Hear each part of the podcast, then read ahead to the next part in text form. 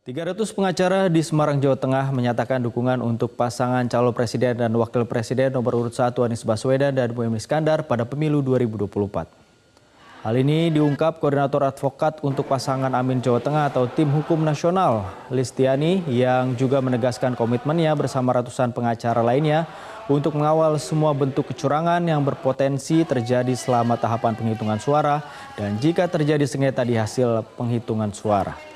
Listyani bersama 300 pengacara lainnya juga membuka 2 posko aduan kecurangan pemilu di 2 titik di Semarang.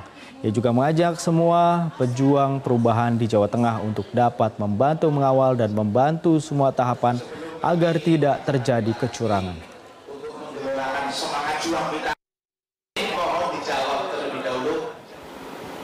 Pengurus atau ketua-ketua tim hukum nasional di 35 kota kabupaten yang jelas memang tidak mudah, tetapi kami berhasil membentuknya karena kita juga bisa membuktikan bahwa pengacara yang berani bergabung menjadi tim hukum nasional Provinsi Jawa Tengah itu terbukti adalah advokat-advokat yang bernyali dan pemberani yang mempertaruhkan segala resikonya demi perubahan masa depan anak cucu kita menjadi.